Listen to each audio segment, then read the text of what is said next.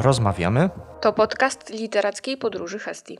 Zapraszają Paulina Bandura i Janusz Heller. To już nasze szóste spotkanie w podcaście literackiej podróży Hestii Rozmawiamy. Rozmawiamy z autorami i autorkami książek nominowanych w pierwszej edycji konkursu oraz członkami i członkiniami kapituły nagrody.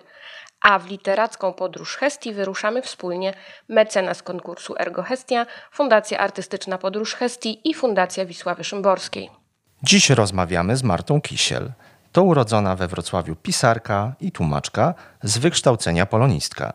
Debiutowała w 2006 roku na łamach internetowego magazynu Fahrenheit. Na swoim koncie ma ukochane przez czytelników cykle Dożywocie oraz Małe Licho, jak również zbiór opowiadań Pierwsze Słowo, powieści z tak zwanego cyklu wrocławskiego oraz komedię kryminalną Dywan z wkładką, członkini grupy Fantastic Women Writers of Poland, Harda Horda oraz Stowarzyszenia Unia Literacka. Marta Kisiel jest autorką książki Małe Licho i Lato z Diabłem, nominowanej do Nagrody Literacka Podróż Hestii w pierwszej edycji konkursu. Porozmawiamy z pisarką o poczuciu humoru i o tym, jak poradzić sobie ze strachami. A że wakacje już blisko, to książka o wakacjach Bożka będzie idealna. Zapraszamy do słuchania. Dzień dobry. Dzień dobry. Twoja książka nominowana w zeszłym roku do Nagrody Literacka Podróż Hestii e, to kolejna przygoda znanych nam już e, bohaterów. E, tym razem w bardzo wakacyjnej scenerii. Jak ty to robisz, że twoje książki wciągają tak mocno? Szczerze mówiąc, nie mam pojęcia. To znaczy, to wychodzi jakoś tak, tak samo. Ja po prostu siadam i piszę to, co przychodzi mi do głowy, co się w tej głowie gdzieś tam roi. A ta magia gdzieś się dzieje całkowicie poza mną.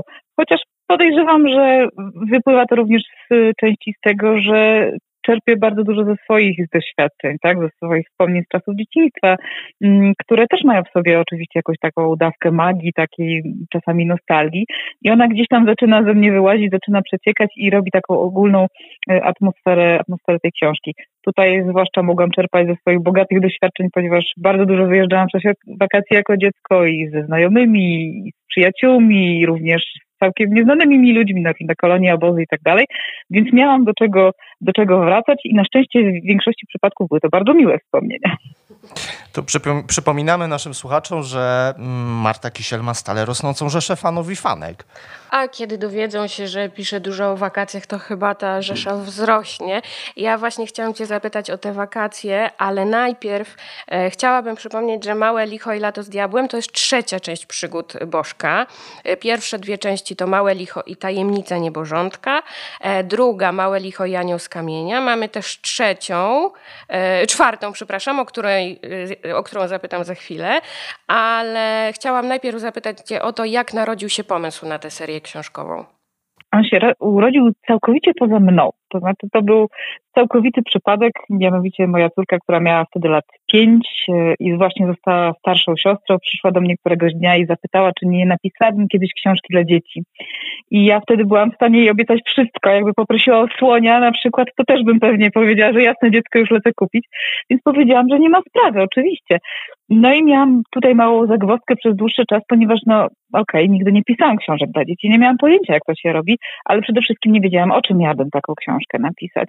I w pewnym momencie doznałam absolutnego olśnienia, to znaczy przypomniałam sobie, że w jednej z moich książek dla dorosłych, które zawsze moją córkę bardzo interesowały, mm, jest taki bohater, który idealnie się nadaje, bo to jest właśnie mały chłopiec, który dopiero co przyszedł na świat, w bardzo dziwnym domu, pełnym przede wszystkim nie ludzi, ale bardzo niesamowitych nieziemskich stworzeń. I pomyślałam sobie, no dobrze, no to w takim razie to byłby dosyć osobliwy chłopiec, tak? Kiedy dorośnie, wychowywany w takich warunkach przez, przez takich może nie do końca dorosłych właśnie, że on będzie inny niż inne dzieci, a pewnie będzie musiał pewnego dnia z tego domu wyjść i się w jakiś sposób ze światem zacząć kontaktować. I pomyślałam sobie, że to jest świetny właśnie temat na, na taką książkę dla, dla dzieci, Chociaż w tamtym momencie miała być to książka tylko dla jednego dziecka, dla mojej córki. Nie miałam pojęcia, że ona się kiedykolwiek ukaże. A potem się wygadałam niechcący przed, przed moją redaktorką prowadzącą, zażyczyła sobie zobaczyć tekst i godzinę później mi oświadczyła, że jasne, ona to bierze i jej się to bardzo, bardzo podoba. Więc to wszystko tak na dobrą sprawę to było dzieło przypadku. Ja z tym miałam niewiele wspólnego. Bardzo dziękujemy córce i wydawczyni, że, e, że się udało dzięki ich wysiłkowi. E, to ja może jeszcze zapytam o to, e, o to pisanie i o fantazy, bo czytamy o tobie w internecie, że jesteś polską pisarką fantazy, ale właśnie książek dla dorosłych polonistką z wykształcenia i zakochaną w romantyzmie i twórczości Juliusza Słowackiego. I czy to od tego romantyzmu i Słowackiego wzięła się pasja do fantazy? Troszeczkę podejrzewam tak. To znaczy, raczej w drugą stronę. Ja już fantastykę czytałam w szkole podstawowej, bardzo ją lubiłam. E, po części się to zapewne wzięło z takiej czysto dziecięcej fascynacji wszelkiego e, rodzaju baśniami. Bardzo lubiłam wracać właśnie do takich klimatów i generalnie nie widziałam specjalnej różnicy między książkami fantastycznymi a książkami przygodowymi. Tak? Dla mnie było obojętne, czy one się toczą w świecie rzeczywistym, czy nie do końca. Ważne, żeby się po prostu działo i było ciekawie. Natomiast potem rzeczywiście e, w pewnym momencie już w okolicach takich licealnych zaczęłam się stykać bardziej z poezją romantyków, z tym właśnie wspomnianym Juliuszem Słowackim, nie tylko. Bardzo mi przypadło to do gustu. Na studiach to się tylko wzmocniło i się po prostu jedno z drugim zazębiło. A że właśnie współczesna fantastyka, zwłaszcza w nurcie grozy, bardzo wiele zawdzięcza romantyzmowi, no to to siłą rzeczy u mnie się połączyło raz na zawsze, już tak chyba po prostu, po prostu zostanie. Dobrze, to nie mamy nic przeciwko.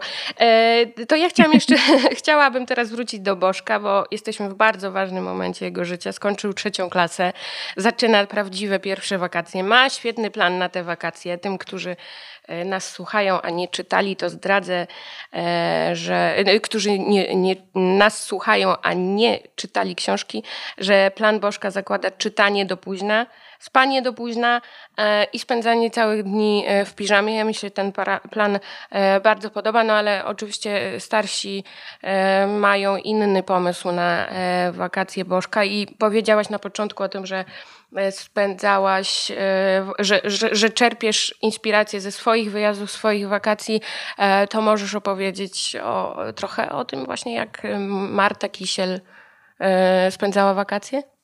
Ja najbardziej właśnie lubiłam spędzać wakacje tak, jak sobie wymarzył Bożek, tak? To znaczy, może niekoniecznie chodząc w piżamie do późna, bo zdarzało mi się w wakacje na przykład zrywać o godzinie siódmej, bo wtedy w telewizji leciały powieści z Narni i chciałam strasznie oglądać, więc wstawałam o tej godzinie siódmej i wcale mi to nie przeszkadzało wtedy, ale najbardziej lubiłam właśnie spędzać wakacje w taki bardzo nieśpieszny sposób, to znaczy właśnie wstając sobie, potem czytając, nie wiem, budując coś z kotków Lego, biegając po podwórku z tymi kolegami, którzy zostali też w domu i tak dalej. I w ogóle mi to nie przeszkadzało, że nigdzie nie wyjechałam Natomiast moi rodzice mieli troszeczkę inny pogląd na ten temat. Uważali, że dziecko powinno wyjeżdżać jak najwięcej, bo będzie się w domu nudzić, a to przecież nie może tak być, że dziecko się nudzi, prawda? W no związku no tak. z czym dosyć często wyjeżdżałam, tak, wyjeżdżałam na obozy wszelkiej maści i kolonie, za czym nie przepadałam e, bo jestem z natury introwertykiem, a introwertycy mają mały problem z tym, żeby się odnaleźć w tłumie całkiem obcych ludzi i jeszcze cały czas z nimi przebywać. Ale też bardzo dużo wyjeżdżałam z rodzicami, z naszymi wspólnymi znajomymi. Rodzice się między sobą y, przyjaźnili, dzieciaki się między sobą przyjaźniły. Stąd zresztą dedykacja w tej książce, właśnie Monice Agnieszce Marcinowi, czyli właśnie tym moim towarzyszom tych takich wspólnych, rodzinnych, wielkich wyjazdów. Wyjeżdżaliśmy takim dzikim stadem, czasami po 12 i więcej osób na 2-3 tygodnie, zazwyczaj w góry i był to bardzo aktywnie spędzony czas. Bardzo dużo wycieczek, wszelkiej maści, wspinaczek i tym podobnych czasem też troszeczkę wolnego czasu, takiego właśnie o, do spędzenia na leżaku, gdzieś tam z książką, bądź niekoniecznie. Więc to były takie czasy dla mnie bardzo, bardzo intensywne, e, ale przede wszystkim pełne takiej takiej radości najzwyczajniej w świecie. I to jest takiego, mnóstwo takiego wygłupiania się. Tak, nawet jak chodziliśmy gdzieś na wycieczki, no to wiadomo, idzie się przez te góry, idzie, idzie, no to co można robić? Wygłupiać się, gadać i tak dalej. I właśnie to takie chwile teraz wspominam sobie z rozrzewnieniem i bardzo, bardzo lubię do tego gdzieś tam myślami wracać, przeglądając stare zdjęcia chociażby, tak? I mówię, o, pamiętam tę wycieczkę, tutaj właśnie gdzieś ktoś z czegoś spadł, prawda? Tutaj ktoś zrobił coś głupiego. To było już 30 lat temu, czas mija, ale cały czas do tego gdzieś, gdzieś, gdzieś wracam, gdzieś ten model spędzania właśnie takich stadnych wakacji we mnie, we mnie tkwi, przynajmniej w tych wspomnieniach. To, to właściwie te opisy, y, ja Państwu zdradzę, że jeżeli chcecie Państwo wiedzieć, jak spędzała wakacje Marta Kisiel, to właściwie w książce Małe licho i lato z diabłem jest to bardzo, bardzo dokładnie opisane. Ja jeszcze muszę zapytać też, y, o y, prywatną sprawę autorki, bo y, w tej książce bohaterowie i, i w tych poprzednich i w następnych też y, bardzo dużo jedzą bardzo dobrych rzeczy. Są ziemniaczki pieczone koniecznie z masełkiem. Jest kakałko, które leczy wszystkie smutki i na przykład truskawki ze śmietaną. Ciocia Oda piecze wspaniałe ciasto z truskawkami. Czy ty jesteś łasuchem? Ja jestem strasznym łasuchem, obawiam się. jestem, jestem. I, I, nie da się tego niestety ukryć, bo to po mnie niestety widać. Ale tak, lubię, e, lubię jeść i e, lubię różne dobre rzeczy i mm, lubię też, kiedy ktoś koło mnie jest, kto lubi gotować, bo ja gotować nie znoszę. Na szczęście mam wokół siebie mnóstwo takich osób, które bardzo chętnie właśnie stają przy tych garach tak zwanych, albo wypróbowują nowe przepisy, albo mówią, chodź, słuchaj, tam jest coś dobrego.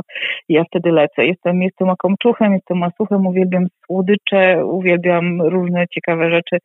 Y, są rzeczy, których absolutnie nie znoszę, więc y, jeżeli ktoś czyta moje książki, to już wie, jaki jest mój stosunek do rodzynek, to na pewno mu nie umknie.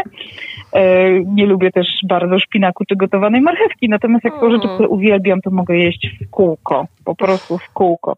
I moje dzieci też bardzo lubią jeść, bo lubią jeść rzeczy bardzo nietypowe, więc też na przykład jak jeździmy gdzieś razem na wakacje, właśnie tak rodzinnie, to, to często właśnie szukamy takich ciekawych miejsc, gdzie możemy zjeść coś nietypowego, coś, czego jeszcze nie jedliśmy, spróbować, zobaczyć, przekonać się, czy to jest coś ciekawego, czy nie. I tym sposobem moja córka na przykład w zeszłym roku niechcący zjadła pierogi e, z jagodami w e, kurkowym, ponieważ przez przypadek jeden jej się zaplątał do porcji właśnie z jagodami i była to jedno z takich kulinarnych niespodzianek jej życia. I jak smakowało córce? Nie do końca. Nie, nie, do końca był to ten smak, którego się spodziewała. Mówię, miał być pieróg z gęsiną, ona rozkrawa tutaj w środku jagody, tak? No, cóż, ciekawe, była niespodzianka. Ciekawe. Tak, było to bardzo ciekawe połączenie na pewno. No to skoro e, tak rozmawiamy o niespodziankach, e, przyjemnościach, ale też przy okazji o wakacjach, to e, przypomnijmy, że przed nami również, jak w Twojej książce, już za niedługo koniec roku szkolnego. Koniec jest bliski i wakacje, na które bardzo, bardzo czekamy. I czy Tobie, jako autorce, pisarce, Łatwiej pisać jest o sprawach e, ważniejszych, e, zdecydowanie poważniejszych, właśnie w takiej przygodowo-wakacyjnej e, formie. Myślę, że tak. To znaczy, każda forma, która pozwala przemycić takie głębsze treści, poważniejsze często, w sposób, który sprawi, że one będą przyswajane naturalnie, nie? a nie wbijane przemocą do głowy gdzieś tam, sprawia, że to jest, to jest po prostu lepsze. To ja nie jestem zwolenniczką takiego łopatologicznego dydaktyzmu, natomiast nie da się też oczywiście uciec od, od poważniejszych tematów. Zresztą nie uważam, żeby literatura rozrywkowa, czy dla dorosłych, czy dla dzieci musiała od takich tematów uciekać. To jest wyłącznie kwestia tego, jak one zostaną podane. Inna sprawa oczywiście, że też wiele zależy od czytelnika. Może z książki właśnie wesołej, pogodnej, przygodowej wyciągnąć e, wnioski i lekcje na, na całe życie i o wiele głębsze niż mogłoby się wydawać, prawda? Więc, e, więc myślę, że tutaj sama ta forma, zwłaszcza w przypadku literatury dla dzieci, jest bardzo istotna, ponieważ jeżeli ona przykuje uwagę dziecka na tyle, że ono będzie chciało czytać i będzie czytało z emocjonalnym zaangażowaniem, to to gdzieś tam poważniejsze przesłanie, które gdzieś mi przemycam, ono wsiąknie mimowolnie, tak? Oczywiście dziecko wychodzi z takiej lektury troszeczkę jakoś ubogacone, tak jak to się mówi, intelektualnie, moralnie, tak i tak dalej, ale przede wszystkim najważniejsze jest dla mnie to, że wychodzi z tej lektury z takim poczuciem, że czytanie książki to jest coś przyjemnego, że to jest fantastyczny sposób na spędzanie czasu, więc czemu by teraz nie sięgnąć po następną książkę? Nie, nawet niekoniecznie tego samego autora z tej samej serii i tak dalej, ale wyjdzie właśnie z takim poczuciem, że książka to jest fajny przyjaciel taki do spędzania wolnych chwil, równie ciekawy co telewizor, czy konsola, czy cokolwiek innego. To jest dla mnie równie ważny efekt, jak właśnie to przemycanie tych istotnych treści, żeby dzieciaki, często przemęczone absolutnie lekturami szkolnymi, przekonywały się też w tych wolnych chwilach, że czytanie to jest przede wszystkim fantastyczna zabawa. Mhm, My je... oczywiście zachęcamy do zabierania bożka ze sobą w plecaku wakacyjnym gdziekolwiek, albo w góry, albo nad morze, albo nad jeziora. E, tak, tak, oczywiście, koniecznie, bo to jest naprawdę taka lektura, która, y, którą nawet na plaży się dobrze czyta. Ja y, polecam dorosłym. Przyznaję, że czytałam teraz drugi raz w pociągu i trochę ludzie dziwnie na mnie patrzyli, jak się śmiałam w trakcie, ale to do tego jeszcze za chwilę Janusz wróci. A ja chciałam, wracając do tego, o czym mówiłaś, mm, nasza członkini naszej kapituły, Joanna Olech, mówi, że dobra, ale ja nie lubię takich książek, które mają e, smrodek edukacyjny i e, to jest to, o czym mówisz, że te książki nie mogą, że dzieci młodzież nie są e, nie, nie mądrzy, tak jak się niektórym wydaje i że nie zauważą tej dydaktycznej warstwy książki zaraz po, na pierwszy rzut oka, tylko że po prostu im to wejdzie do głowy i będzie super. To tak nie działa. Właśnie książkę pisaną dla młodego czytelnika trzeba napisać bardziej sprytnie, e, żeby to ta opowieść go niosła, tak jak mówisz, i, i ta opowieść go mm, wciągnęła i żeby już i, i, żeby ta opowieść dała mu no, jakąś, jakąś lekcję, coś ważnego dla niego i, i i tak jest też z Małym Lichem, bo wakacje Bożka nie są do końca takie sielskie, bo nagle na jego drodze staje pewien chłopiec, E, którego, za którym Bożek nie przypada. E, I e, no to jest taka klasyczna sytuacja, kiedy dorośli stwierdzają, o wspaniale, oni chodzą razem do szkoły, więc na pewno będą chcieli spędzić razem wakacje. Tak nie jest do końca. Chciałam zapytać, skąd inspiracja do, tej, do tego wątku, do tej historii? E, czy um, zetknęłaś się w życiu z taką e, sytuacją właśnie, że, że dziecko w szkole, przez to, że było nieco inne, nie takie jak wszyscy, e, no, było pokazywane palcem przez innych. E, że pokazywane palcem też, też byłam świadkiem takich sytuacji. E, sama zresztą byłam dzieckiem, które odbiegało od, od normy. Mm, tak niestety miałam tak, tak, takie troszeczkę nietypowe dzieciństwo. Bardzo dużo chorowałam i, i bardzo dużo spędzałam czasu poza tym takim życiem szkolnym do pewnego momentu. Mm, przy czym ja miałam też dosyć nietypowe podejście, to znaczy byłam przyzwyczajona do tego, że jestem samotnikiem na uboczu, mi to w niczym nie przeszkadzało i potrafiłam sobie mhm. poradzić z tym, że ktoś uważał, że jestem dziwna, ja po prostu słyszałam ramionami i stwierdzałam, że to nie jest mój problem, tak? I to było coś, co mi się wzmacniało po prostu z biegiem lat. Natomiast wiem, że jest wiele dzieciaków, które są w takiej sytuacji, które sobie z tym bardzo źle radzą albo nie radzą sobie w ogóle, tak? I po, potrzebują tutaj wsparcia ze strony dorosłych, nie tylko w takim umacnianiu się we własnym poczuciu wartości oczywiście, mhm. ale też właśnie w tym, jak sobie po prostu praktycznie radzić w takich sytuacjach, tak? Y, jak znieść ten ciężar, jak dojść do tego właśnie wniosku, że okej, okay, dobra, nie wszyscy muszą mnie lubić, tak? Bo każdy z nas, czy dziecko, czy dorosły, znajdzie się kiedyś, bądź znalazł, bądź znajduje obecnie w takiej sytuacji, kiedy ma do czynienia z kimś, kogo po prostu nie znosi, kto mu działa na nerwy, kto jest zupełnie inny i kto w tej swojej inności uważa, że on jest lepszy, bo jest inny, a ty masz się dostosować, tak? Problem polega na tym, że dorośli mają większe pole manewru, bo czasami po prostu mogą wstać i wyjść, a dziecko, zwłaszcza właśnie w takiej sytuacji jak Bożek na wakacjach czy w szkole, nie ma takiej opcji. Mhm. Tak? Jak ma takiego kolegę w klasie, który za nim chodzi i mu dokucza, no to nie może z tej klasy wyjść, no bo nikt mu na to nie pozwoli, prawda? Więc y, staram się w tej części przynajmniej pokazać, że są takie sytuacje i że są tacy ludzie, z którymi się nie będziemy dogadywać, tak? którzy będą mhm. nam nawet dokuczać i będą dla nas niemili i tak dalej, będą zupełnie inni niż my. I że generalnie trzeba znaleźć jakiś sposób, żeby sobie z tym poradzić. I z tym człowiekiem, i z tym, jaki, jakimi emocjami ta sytuacja się dla nas wiąże. Bo mm, myślę, że pisanie książek, takich właśnie takich słodko pierdzących, jak to się brzydko mówi, dla dzieci, w których wszystko jest pięknie, wszystko jest idealnie, wszystko jest zwyciężane magią przyjaźni, nie dochodzi do żadnych poważniejszych konfliktów niż, nie wiem, on zabrał ostatnią gumę, a ja ją chciałem, mm, w których nie ma emocji, które dziecko przytłaczają, tak?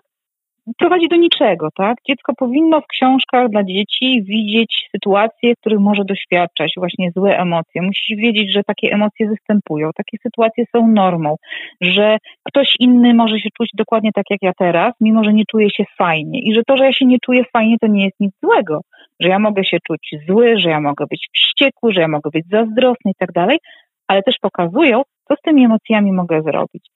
I uważam, że w obecnym świecie, który jest światem straszliwie przebodźcowanym, straszliwie pełnym stresu, presji, zwłaszcza nakładanej na dzieci, coś takiego to jest coś szalenie ważnego. Pokazać dziecku, że jest całe spektrum emocji, które człowiek może doświadczać, że one są normalne, że one są wszystkie na miejscu, a teraz co możesz z nimi zrobić? Mhm. E, twoje książki są um, pełne fantastycznych postaci, jak sam Bożek, ale jest też Licho, Gucio, wujkowie, ciotka Oda e, i uwaga, czort w kasku w pszczółki. E, nawet są bandurki, a ja chciałam powiedzieć, że nazywam się Paulina Bandura. Bardzo dziękuję za umieszczenie e, moich krewnych w, w tej historii. Jestem zaszczycona. I Mam dwa pytania do tych postaci. Po pierwsze, to skąd pomysły na, na, takie barwne i różnorodne postacie? A i od razu drugie pytanie, czy to nie jest e, trochę tak, że dzięki fantastyce i dzięki nierealności tych bohaterów te trudniejsze sprawy można tak trochę łagodniej przemycić do umysłu i serca młodego czytelnika? Zacznę troszeczkę od końca. Jak uh-huh. najbardziej, tak. Ten kostium właśnie tej fantastyczności bardzo tutaj y, pomaga, bo z jednej strony rzeczywiście trosi, tworzy taką atrakcyjną dla czytelnika formę, która przyciąga, tak? Która jest czymś innym, czymś nowym, wprowadza jakieś nowe postacie, wątki, mity i tak dalej, które przykuwają uwagę, co jest jak najbardziej wskazane, a z drugiej strony właśnie pozwala y, pewne rzeczy przedstawić w sposób zawalowany, który będzie łatwiejszy po prostu do, do przyswojenia y, dla, dla dziecka, i dla rodzica też, nie ukrywajmy, tak jak sam wspominałeś, te książki czytają też dorośli, tak? Natomiast skąd pomysł? No pomysł wziął się stąd, że y, zawsze lubiłam ja jeszcze jako dziecko czytać wszelkiej maści mitologię. Oczywiście siłą rzeczy kiedyś się zetknęłam też mm, z tymi, powiedzmy, że tam strzępami mitów słowiańskich y, i legend, które gdzieś tam się nas, y, gdzieś nam zostały do, do naszych czasów. I o, z jednej strony fascynowało mnie zawsze to, co zostało, co wiemy o tych dawnych wierzeniach, ale jeszcze bardziej chyba fascynowały mnie te wszystkie dziury, które tam pozostały.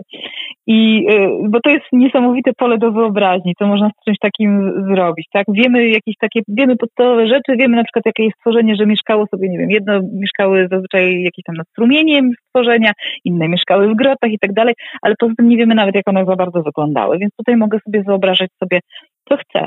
I to też jest taki troszeczkę taki nie chcę mówić, że dydaktyzm, ale taka fajna okazja, żeby właśnie pokazać dzieciakom, słuchajcie, uczycie się w szkole o mitologii greckiej, o mitologii rzymskiej i tak dalej, ale słuchajcie, są jeszcze takie mity, o wiele bliższe nam i to tak bliskie, że często o nich wspominacie albo słyszycie na, na, na własne uszy, kiedy ktoś mówi, że licho nie śpi, prawda? No ale skąd się wzięło to licho, prawda? skądś gdzieś tam te artefakty tych mitów w języku potocznym używanym do dzisiaj pozostały. To jest fajne.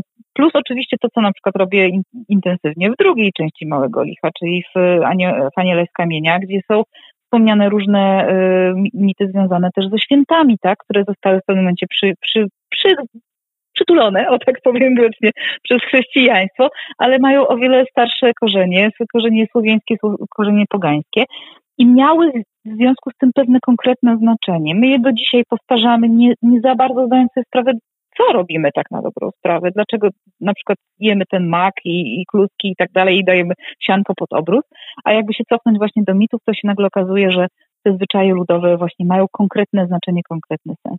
I to jest z jednej strony coś, co mnie osobiście bardzo interesuje, bardzo mi się podoba i lubię sobie po prostu z tym grzebać, czytać, dowiadywać różnych rzeczy, a z drugiej uważam, że mm, to jest coś, co sprawi, że nasze tutaj polskie dzieci, nie tylko polskie, będą mogły się dowiedzieć o wiele więcej nawet i o codzienności, i o tej przyszłości, o której nie usłyszą w szkole na historii czy na języku polskim, no bo niespecjalnie to jest gdzieś tam w ogóle ujmowane w programie.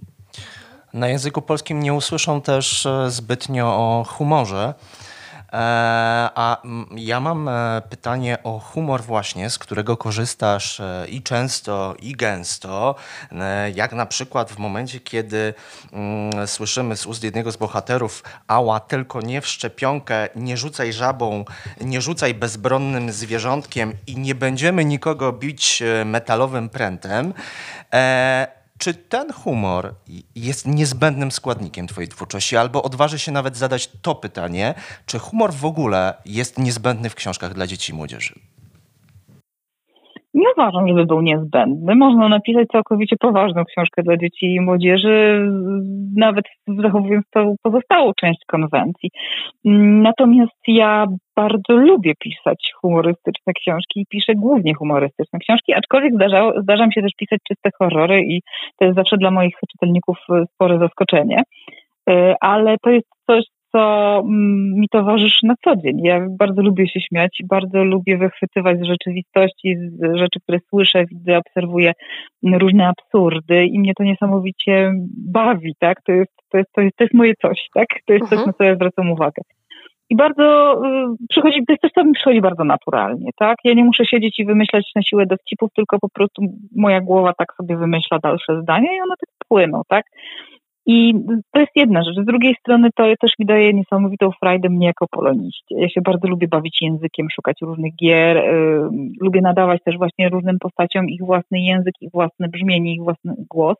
Yy, stąd właśnie chociażby Bazyl, który mówi, jak mówi, też jest potężnym źródłem yy, humoru w, Oj, tak. w, w książce. Tak, to się wszystko tak ładnie ze sobą po prostu zazębia. Ja po prostu, ja jako Marta Kisiel, osoba realnie istniejąca, bardzo lubię się śmiać i daję temu wyraz swoich, e, w swoich książkach. Mimo, że jestem z natury pesymistką i marudą straszliwą, ale lubię się śmiać paradoksalnie. No. Myślę, że tak, jak najbardziej można pisać bez humoru, tylko po to. To mamy fantastyczny, cały zastęp, całe stada fantastycznych postaci. Mamy dużo sytuacji humorystycznych, mamy zabawy językowe, gry językowe.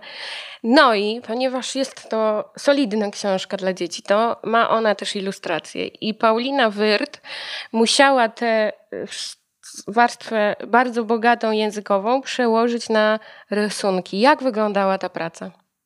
Pauliną, powiem szczerze, od pierwszego tomu współpraca wygląda dokładnie tak samo. Ona dostaje tekst, a potem nie wiem, co robi, ale, ale robi to, co widać na papierze. Ja nie wiem, jak ona to, jakim cudem to się dzieje. To jest dla mnie jakaś kompletna magia. To jest ten sposób myślenia, który ja troszeczkę wiem, o co chodzi, bo ja myślę obrazami, ale ja nie potrafię tak jak ona przełożyć tego na papier, bo ja nie potrafię rysować. Ale za każdym razem y, mnie to zachwyca, bo mm, to jest coś, co poczułam, kiedy zobaczyłam po raz pierwszy jej ilustracje. To były drobne ilustracje, takie ozdobniki do wydania pana Tadeusza. I zobaczyłam właśnie to jej przywiązanie do szczegółu, to ile ona potrafi tam w te wetknąć takich drobiazgów, które można wyśledzić. Straszliwie mi się to spodobało, spodobała mi się też jej cała jej kreska i klimat tych ilustracji, dlatego jak wychodził pierwszy tom i padło pytanie o rysownika, czy ja kogoś chciałabym konkretnego, to powiedziałam, że może by Paulinę Wyc, bo bardzo mi pasuje. No i jak zobaczyłam pierwsze efekty jej pracy, no nagle się okazało, że to, co potrafi wymyślać jej głowa, świetnie się łączy z tym, co wymyśla moja głowa, tak? Więc za każdym razem wygląda to tak samo. Ja jej wysyłam tekst, a ona mi potem zaczyna przesyłać szkice i ja siedzę z rozdziawioną gębą i się zastanawiam, jak to jest w ogóle możliwe, żeby coś tak pięknego narysować. Więc myślę, że to jest po prostu przeznaczenie, to jest, to jest, to jest jej magia, która świetnie rezonuje z moją, powiedzmy, że no, z moim rzemiosłem, nie tyle magią.